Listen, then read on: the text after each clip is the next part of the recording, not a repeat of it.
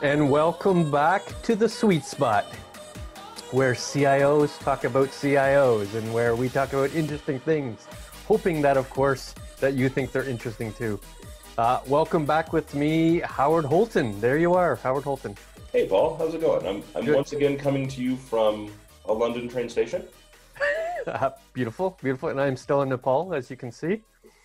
Uh, and we are joined today by yet another technology executive, Inderjeet Rana. How are you doing today? Paul, I'm doing great. Uh, nice to meet you, Howard.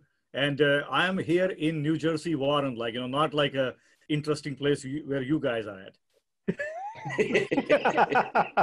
That's right. I mean, New Jersey is fairly interesting. You have all the all those buried bodies. You know, I mean, the mob was there for decades, so I'm sure there's you know plenty what? of interesting I, if you go dig in the backyard. I heard about that, and you know, people often ask me that. You know, why the hell you live in New Jersey? And sometime, you know, I scratch my head and uh, try to think about that. You know, why do I do that? And I haven't run into anybody yet who can tell me that okay well these are the five interesting places that's why you have to live in new jersey like you know so i'm still investigating and it's been uh, 20 years already but next year will be a will be a breakthrough definitely. I will let you know. Fantastic, and there's fantastic. a new terminal at your airport that i haven't experienced yet. Have you experienced the new terminal? Not yet. No. Not yet. No just the construction right? I just experienced the construction. And that was that i didn't like that. No. That, that was a turnoff for, for new jersey i have to be honest. Right. And it's only on the United side. Like, you know, rest of the airlines are still suffering. So give us a little bit of back, give us a 101. Right. So um, as a quick way of introduction is, uh, uh, my name is Inderjeet Rana. Mm-hmm. I'm a CTO at uh, Hitachi Vantara, covering uh, financial services globally. So I want to bring some light on the issues and the modern approach to manage and protect data. But before I do that, a little bit uh, about myself that uh, I've been with Hitachi for about five months, relatively new. But uh, prior to this, you know, I worked in the banking and financial industry for about 25 years, running infrastructure and technologies. Uh, even today, uh, I call myself as a customer rather than a provider so I sit on the other side of the uh, you know desk right now, thinking as thinking and talking as a provider, but which gives me an interesting viewpoint when I'm talking to our team internally and uh, you know our customers outside. So before I joined Hitachi, like you know, I have basically four main chapters in my career, and uh, it uh, and Hitachi played a, a, sort of an important role in uh, each and every one of them because I've been using their technology for a long time. So he started out with Bell Labs. Mm-hmm. That's where the bits and bytes and all those things happened. Then uh, from there, I moved to Merrill Lynch. From Merrill Lynch, I moved to uh, Barclays Capital. And from Barclays Capital, I moved to New York Stock Exchange. So now, interestingly, every single of these companies disappeared through M&A. Either they bought by somebody or mm-hmm. somebody mm-hmm. bought them. So this is a, one of the attribute of myself. Like, you know, wherever I go, sort of it changes the dimension. So time will tell what happens to Hitachi, but uh, I think Hitachi will in the position to buy more company than being bought out. Now, uh, talking a little bit about the uh, New York Stock Exchanges, uh, this is where speed and stability matters. You know, you guys going through COVID-19 pandemic and things like that, market swings, uh, you know, 3,500 points up and down uh, during a given day. Something like that never happened now, when you see something like that, you know, then you have to think about that. Am I, am I stable? Is my infrastructure is operating normally? Am I able to sustain all these shocks which market throwing at us? And uh, this is where the gravity of uh, infrastructure comes in. Now, if you if you experience an outage in an exchange like that for about five minutes, it becomes an international news. Mm-hmm. So that's an attribute right right there.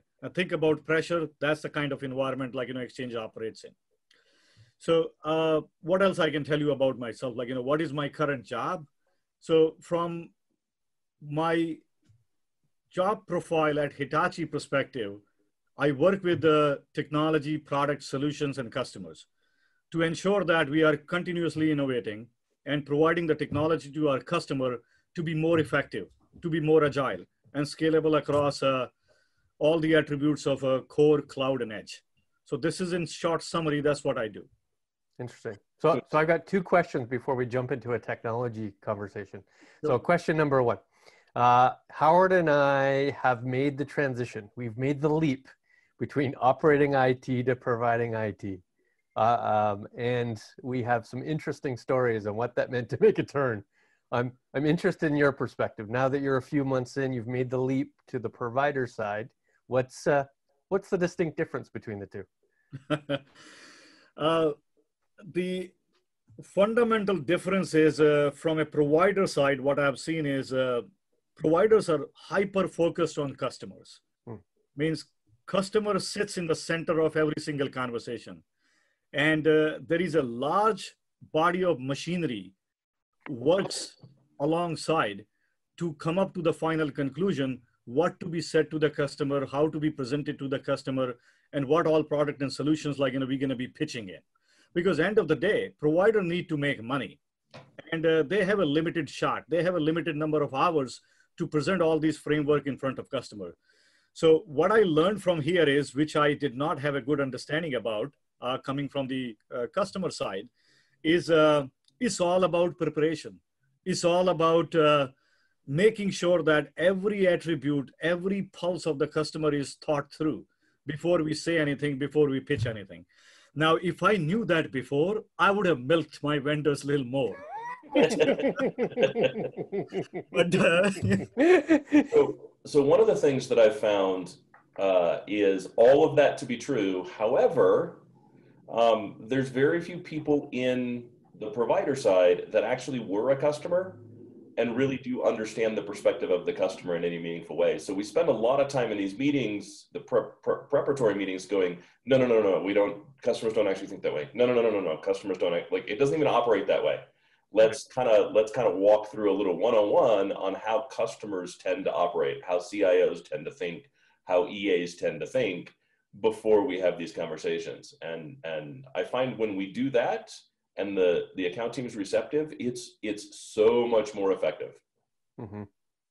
No, absolutely. Like you know, you you are you are hitting right on the right on the head over here that particular nail.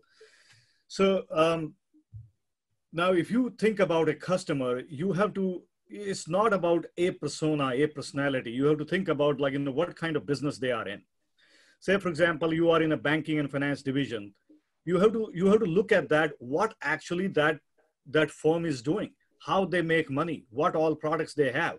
Are they into asset management business or are they into a retail banking business? Mm-hmm. Now, let's take an example of asset management business. Now, in the asset management business, what happens is you have to understand that, you know, what is their MBO? What are their mandates? They have to make sure that their clientele is growing. They have to make sure that they are able to make money through their product and services they offer. Means what I'm saying is we have to have that view. We as a provider, we have to put ourselves into their shoe to understand their business actually. That what is it they do, how they make money, how they sustain these large workforces. And it's not about the technology, it's not about what we sell to them. It's about how we're going to enable them so that they can make more money, they can be more secure, they can be more agile, they can be more scalable, whatever it is. Now, we don't see that way. Sometime as a provider, we have our blinders on. What we do is, okay, we are talking to the infrastructure folks or we are talking to the data management team. We have to give them like, you know, what they're asking. Either it could be refresh, it could be, you know, some new shiny product or things like that. We have to take that three notches up. We have to zoom out a little bit and say that how I can think so that that customer can make more money, how I can make them more smarter, so that they can think about that as a partner, not as a transaction. So, and, and even if it's just understanding, like uh, Howard and I, one of the first things we did when we started here was create the enterprise architecture practice. In fact, that was a good portion of Howard's mind share for the first year at least.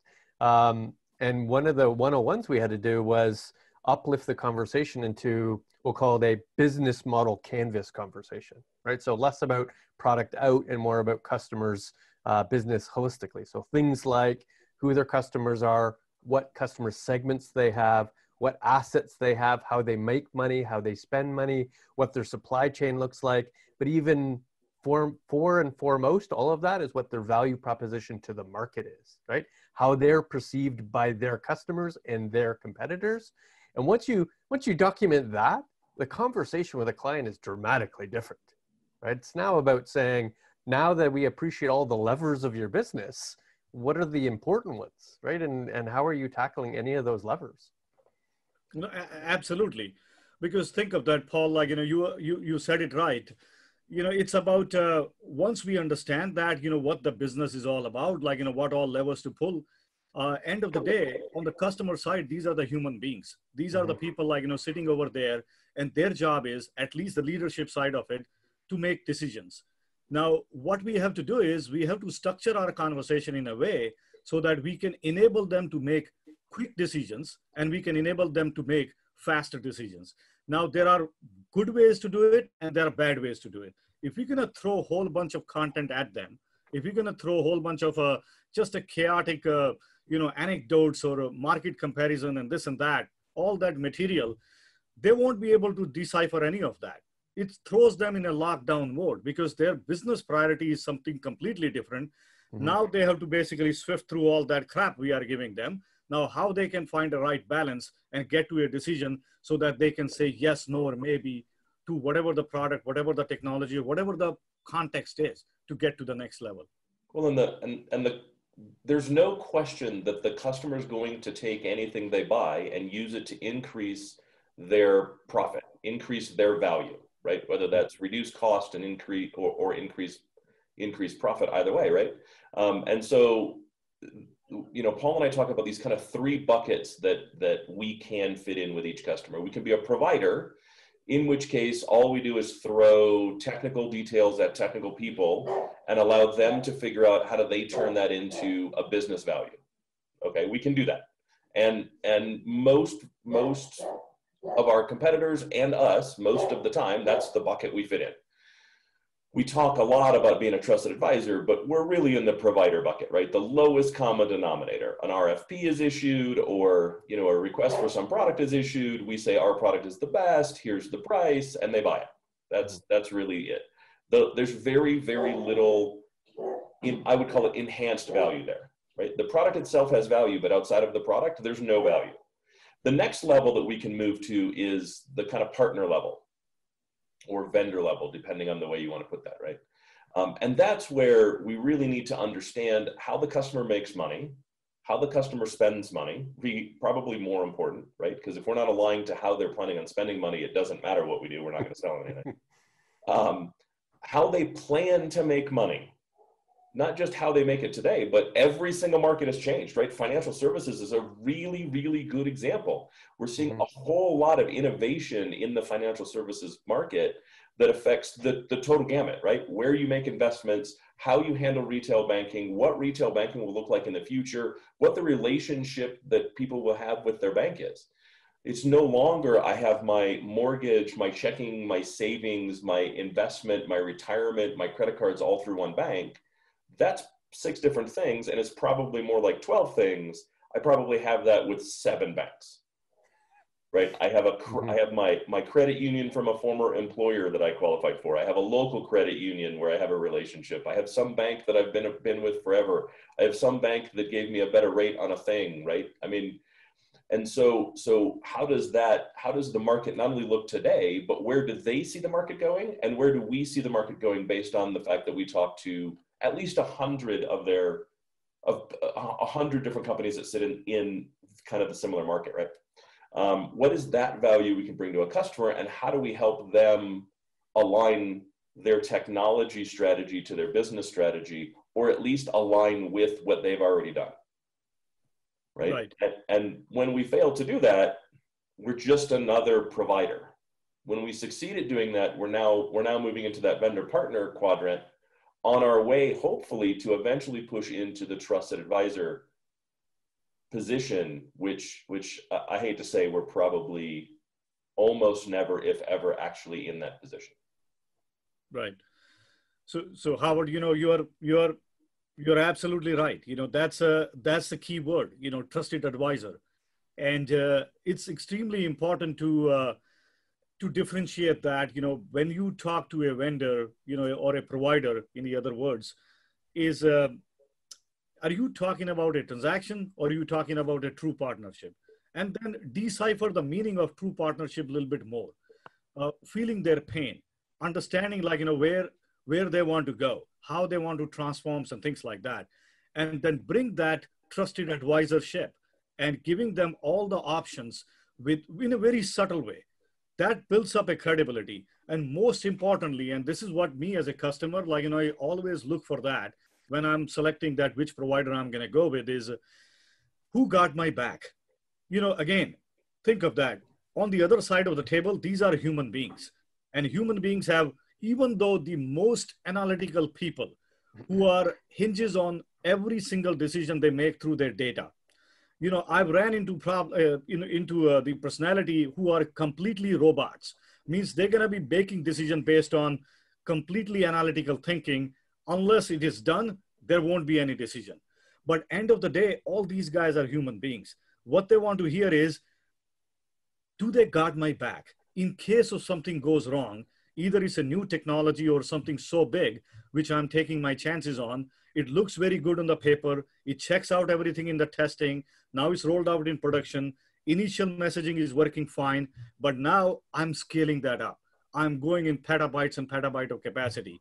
Now if i run into a problem like that i'm halfway through. I can't pull out. I can't push forward. I can't go sideways.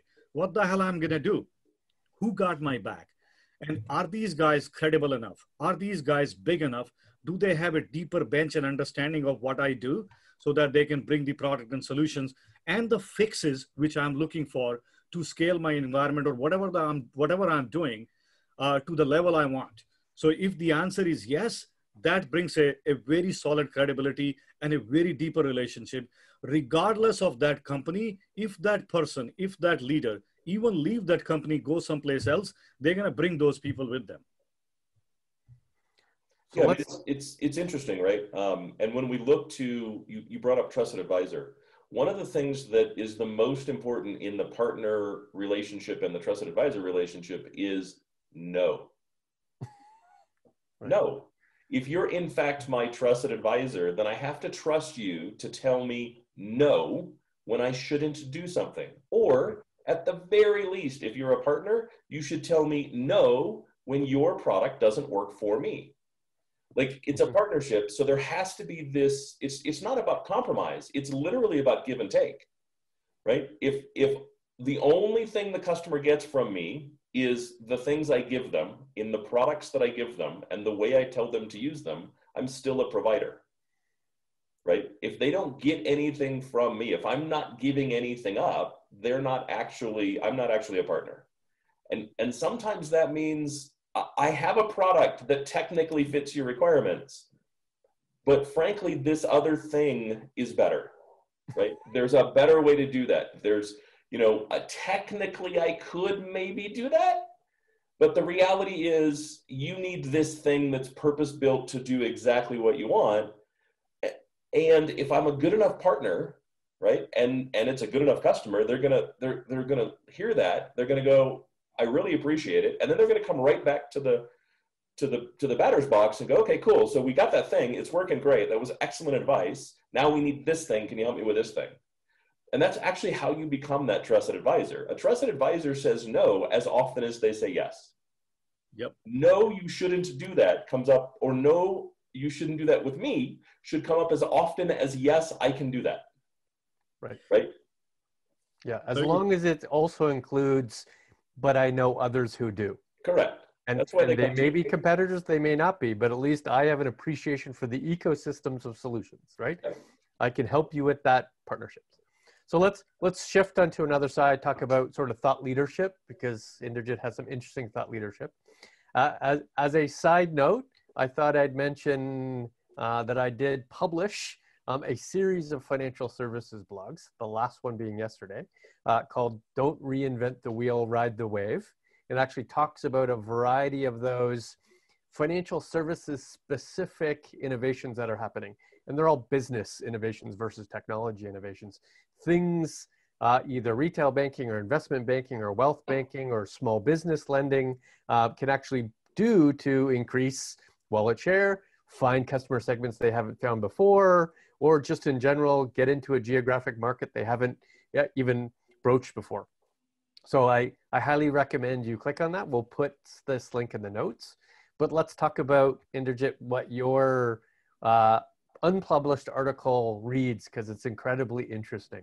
And if I were to sort of summarize your perspective on this sort of technology double click, it would be about uh, eliminating backup or at least traditional backup holistically. Uh, because there are limitations to what you can do to the traditional backup, the data that you collect, um, and you could actually use the information you're collecting for real value. You have some thoughts on that. Do you, do you have a summary on that perspective? Yes, Paul, I can uh, I can provide you a, a, a summary. A Give us a short summary, and then uh, Howard will have a take. or, or, a day long conversation if you if you fancy that. But right. Uh, give us but, the give us the 120 second version. Right. So so here is the thing, Paul. Um, you walk into any of these big banks, you walk into any of the established uh, corporation, uh, pick uh, take your pick from a S&P 500, any of those companies Mm-hmm. And uh, a large majority of the expense is going into the backup area. And let me expand on that one is because, you know, I took some time to decipher that because I myself as a customer been through four of these companies. And, uh, you know, on a, on a surface node, it's extremely important to protect the data. And it's extremely important to enable the data. Now it's mm-hmm. even more important than the production part of it. And despite of all that, we are not able to enable the data. We are continuously taking the backups, and those backups are daily, weekly, monthly, over and over again. This is one of the largest footprint sitting in the any corporation. And this is one of the darkest of dark data, which is sitting in any corporation. And most importantly, this is one of the most expensive per terabyte footprint sitting in any of those corporations. So this, in summary, the thought process over here is we have to change our thinking process as a corporation while we are transforming. What that mean, what that mean is uh, we have to have a first design level thinking. In that thinking, we have to look at entire thing as an operational recovery and as an archive and get rid of all the backups in the middle completely out of the out of the window but do in a do in a kind of a step fashion over the period of time what I mean by that is uh, if you rewind the clock, go back 15 years ago, we did not have any credible archive platform. That's why people use backup for backing up the content as well as archiving the content. And they kept it for a long time. They sent it to Iron Mountain and probably they kept it some of that for indefinitely, right?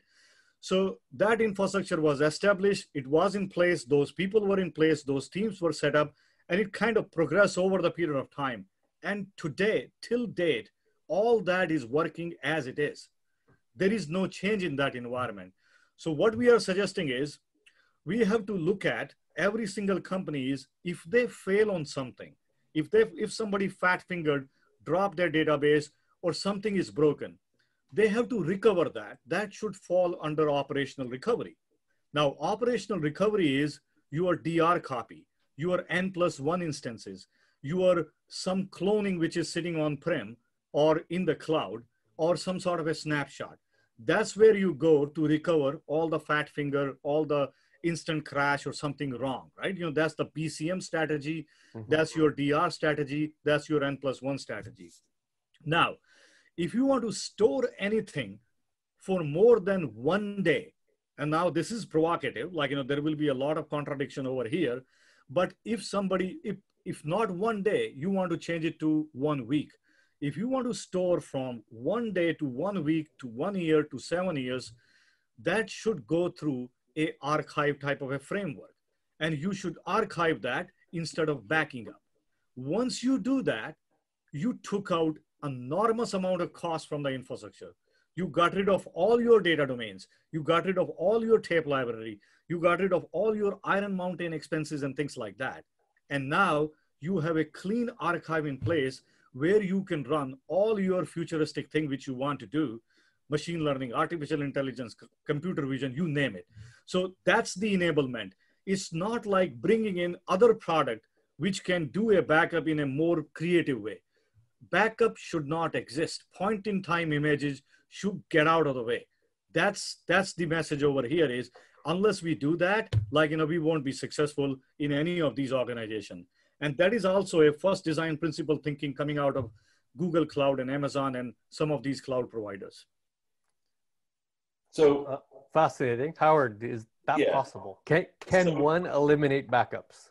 Um, uh, I mean, the answer is yes and no, right? Um, I would say like we need to look at what the job of IT is, and it's interesting to talk about backup because when when Paul, when you and I do our kind of um, evolution of IT discussion, it's all about lifecycle management. Right. And the lifecycle management started in infrastructure, right? Where we, we really thought about IT as lifecycle management of hardware, mm-hmm. right? What's going on with SQL? Well, we're upgrading the server this quarter. When we upgrade the server, we replace the hardware, we re- redo the image, we reinstall the SQL server, we restore from backup, blah, blah, blah, blah, blah, right? That's right. the point that we do the upgrades. That's the point that we really think and focus on the SQL server. With VMware and virtualization, and especially cloud, that has changed to application management. Mm-hmm. And the challenge there is we really needed to move beyond that about four years ago into data management, mm-hmm. right? Because the fact is, um, app, you know, hardware gets more expensive to keep over time. Applications get have a longer lifespan but get more expensive to keep over time. But data actually becomes more valuable over time. It's the only asset that becomes more valuable over time. We figure out new ways to get value from data that we didn't know had value because of the value we got from data before we looked at that data. Right. Right. And so so what Inderjeet's saying poses kind of focuses on two problems just contained within that statement. The first is backup is the only remnant from infrastructure management, from hardware lifecycle management. Right. We continue to do backup the same way we did when we cared about the hardware, as though we still care about the hardware. Right, because the concern right? was a crash disk at that point. Right, we're, we're treating everything some, like a crash disk. Right, we're concerned with some hardware failure that's going to involve a restore. Right. Rather than a design from the application standpoint where the hardware doesn't matter, so I don't care if the hardware fails. I have right. other things in place to mitigate that risk. Right. And it fully ignores the fact that we should be in phase three, which is data management, because all of the stuff we put in backup is dark. Right it's either completely removed from the system, put in a little turtle, put on a truck and taken to a to Iron Mountain or some other Iron Mountain like location where it could right. not possibly be darker. I don't think they even have the lights turned on. right? Or it's encapsulated in some other format that puts it inside effectively another kind of shell mm-hmm. that we still can't get access to. And you know what I've never heard in in my 35 years, I think that I've been doing no 30, I think I did the math. It's like 32 years that I've been doing this. I've never heard a customer say my backup window is shorter than it was five years ago. right. Right. We have customers where when we talk to them about, about backup, one of their biggest concerns is we're about to hit 24 hours. Right. Our backup window takes 24 hours. Okay, cool. So let's look at it a different way and go, there are a few things that are fundamentally true. Backup is supposed to be risk mitigation. So let's stop thinking about it as backup and let's look at the risk mitigation component. How do I mitigate the risk of a data loss event to my corporation? That's a design consideration. And then two, I'm really supposed to be in the data management business more than anything else and really striving to get value from my data. So if I'm already creating a way to mitigate risk by making, let's say, another copy of the data of the application of the system, then I'm also enabling myself to use that, that secondary copy, that hot spare, as it were, as a read location for my data analytics, therefore moving that traffic off of my primary application and maybe extending the performance lifespan of that primary application system. And I do all of that by eliminating backup. It's especially interesting now that there's a rebalance of application performance versus availability, right? 100%.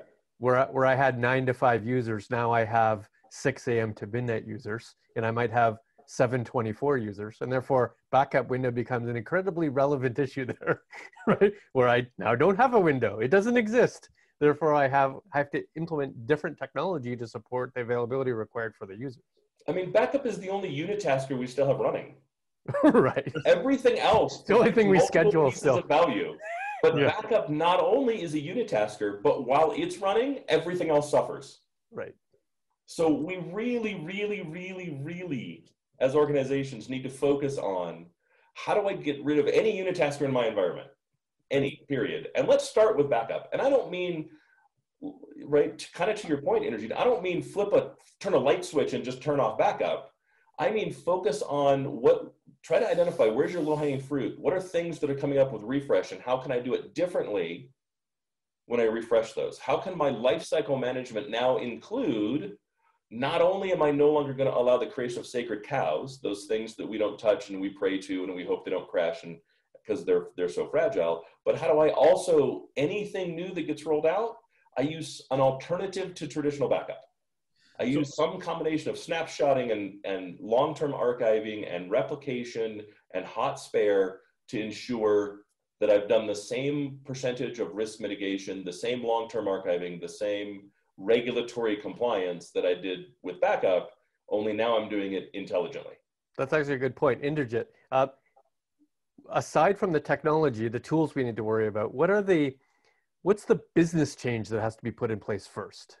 Like, do we actually have real regulatory, contractual, legislative limitations? Do we have political complexities within the organization? Do we just have, uh, I've been doing it for 150 years because I have a 150 year old bank and it is what it is? Like, do those have to be resolved either at the same time or before we even talk about the technology side? So, Paul, like you know, you uh, you listed out quite a few of these, right? Yeah. So my answer is all of above, and let me expand on that. One is uh, effectively uh, uh, GDPR. It's a it's a common phrase. Uh, people in financial industries like you know using twice in the same sentences these days, right? So um, as a matter of fact, GDPR is not only the regulators coming back and asking for information that uh, that are you guys doing it right. Basically, it enables you as a customer of a bank. You can go and demand that. Are you able, hey, bank XYZ, are you able to produce the information like, you know, where my information is used, where my social security, where my name, where my address is used? So now customers are getting smart because more and more information is coming out of the uh, cloud providers and everywhere. Now they are getting uh, on the bandwagon and they're going back and asking these GDPR type of questions directly instead of a GDPR regulator coming back to the bank and asking those things. So effectively, bank need to know that you know how much I'm storing, what I'm storing, and how I'm going going to pull together all that information to produce reports so that I can satisfy these customer, I can satisfy these regulators. So if they have no clear understanding of that, how their data is stored, because the data happens to, part of the data happens to be sitting in the backups, which they're not supposed to keep any of that information, but they have no means to pull that information out and know that, you know, hmm. this is what I have stored in the backup. They have absolutely no clue about that because which department you go and ask that question, right? there are multiple departments compliance and governance team in any of the bank and financial companies there are five people maybe 10 in a big ones those 10 people have no clue like you know what is stored and where is stored and how is stored Right. so that's what So That's- what's, what's what's interesting about GDPR? You know what's missing from GDPR? I mean, there's a whole bunch of things, but there's one big glaring omission that is not accidental from GDPR. There's no grandfather clause. yes. You don't get to say this stuff was in a backup. You don't get to say this stuff was on paper. You, there's no there's no excuse for it.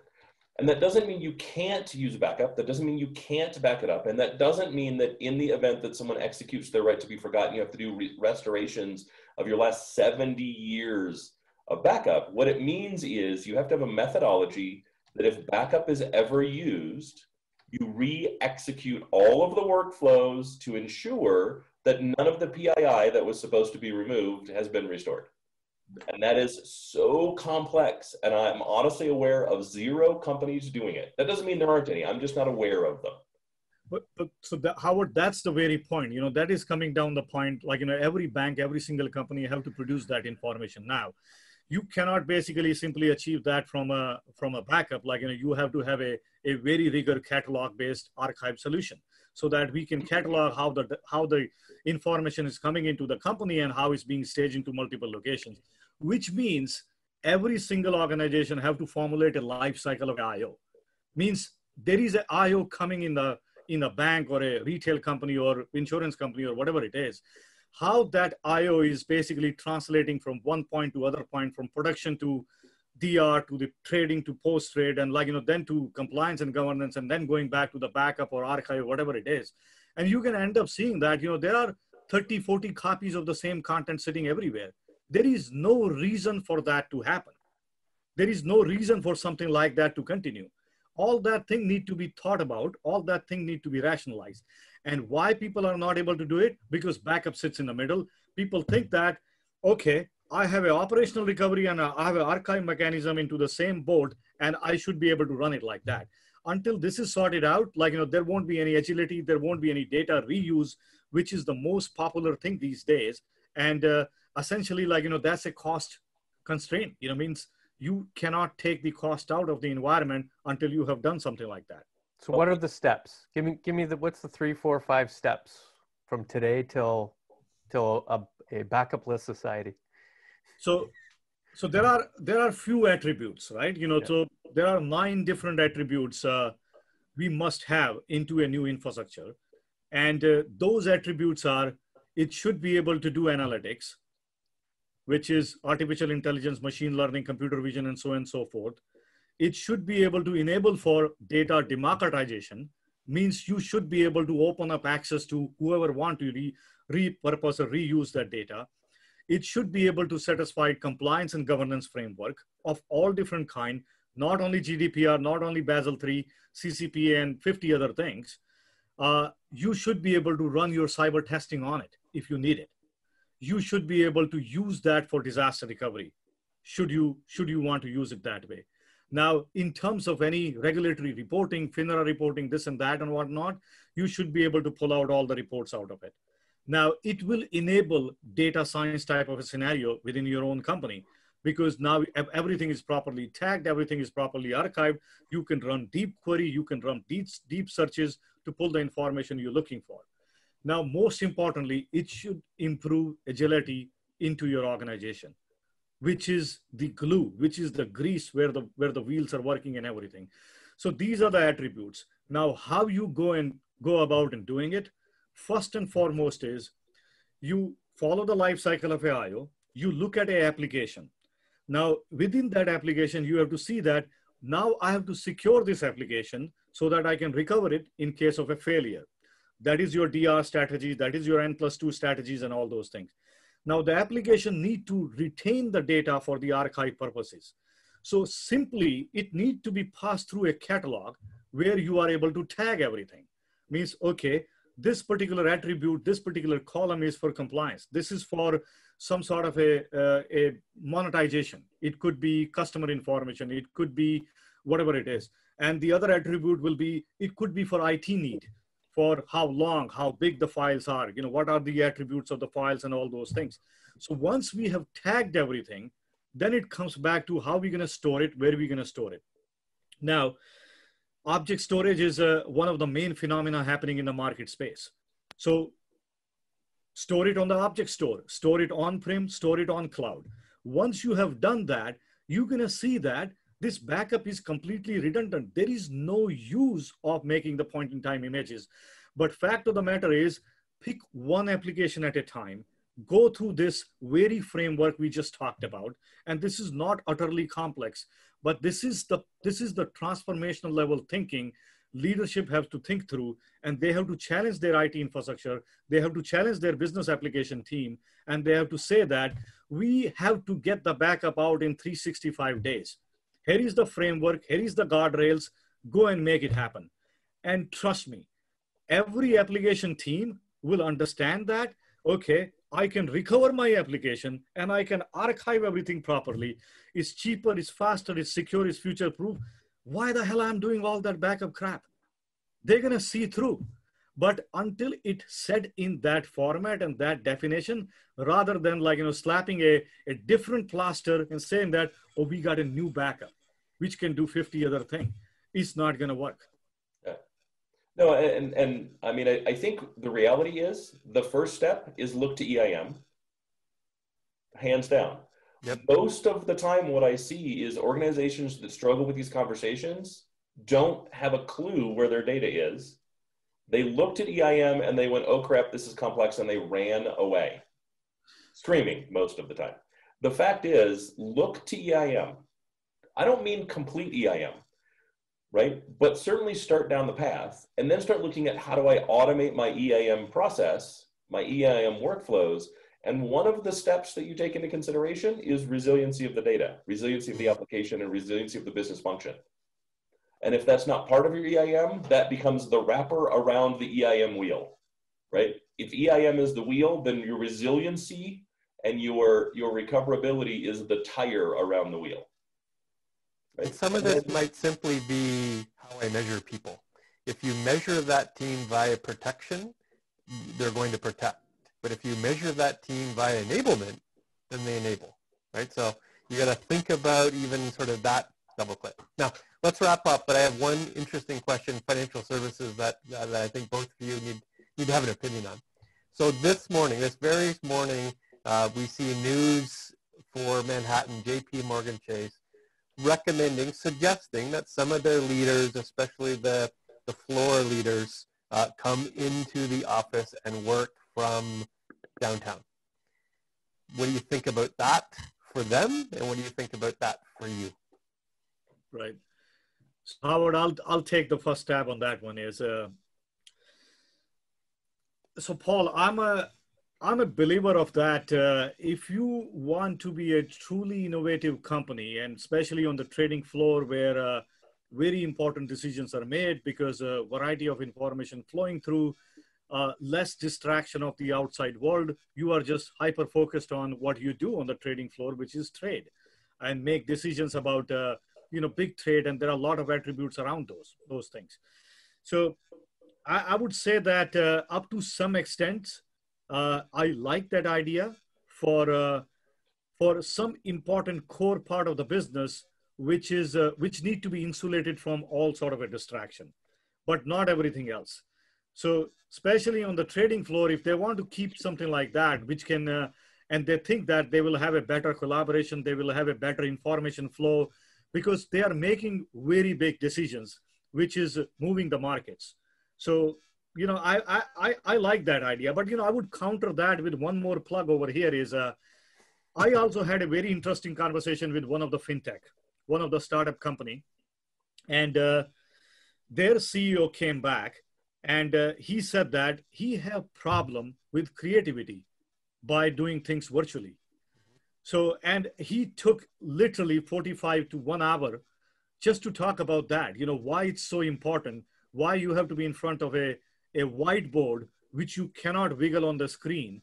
Why you have to look people in the eye and you know just uh, give them all the body language all the modalities you have so that they can uh, they can interact with you. And uh, you know there are people firmly believing that uh, creative with creativity is achieved like you know when you are in the same room when you are interacting with each other. But again am i 100% bought into that maybe 25%. Yes, you can be creative remotely because we have means and tools and technology available. But uh, for certain decisions where you have to insulate yourself from any sort of a distraction, I would suggest that, you know, yes, we can, uh, we can bring those into a room.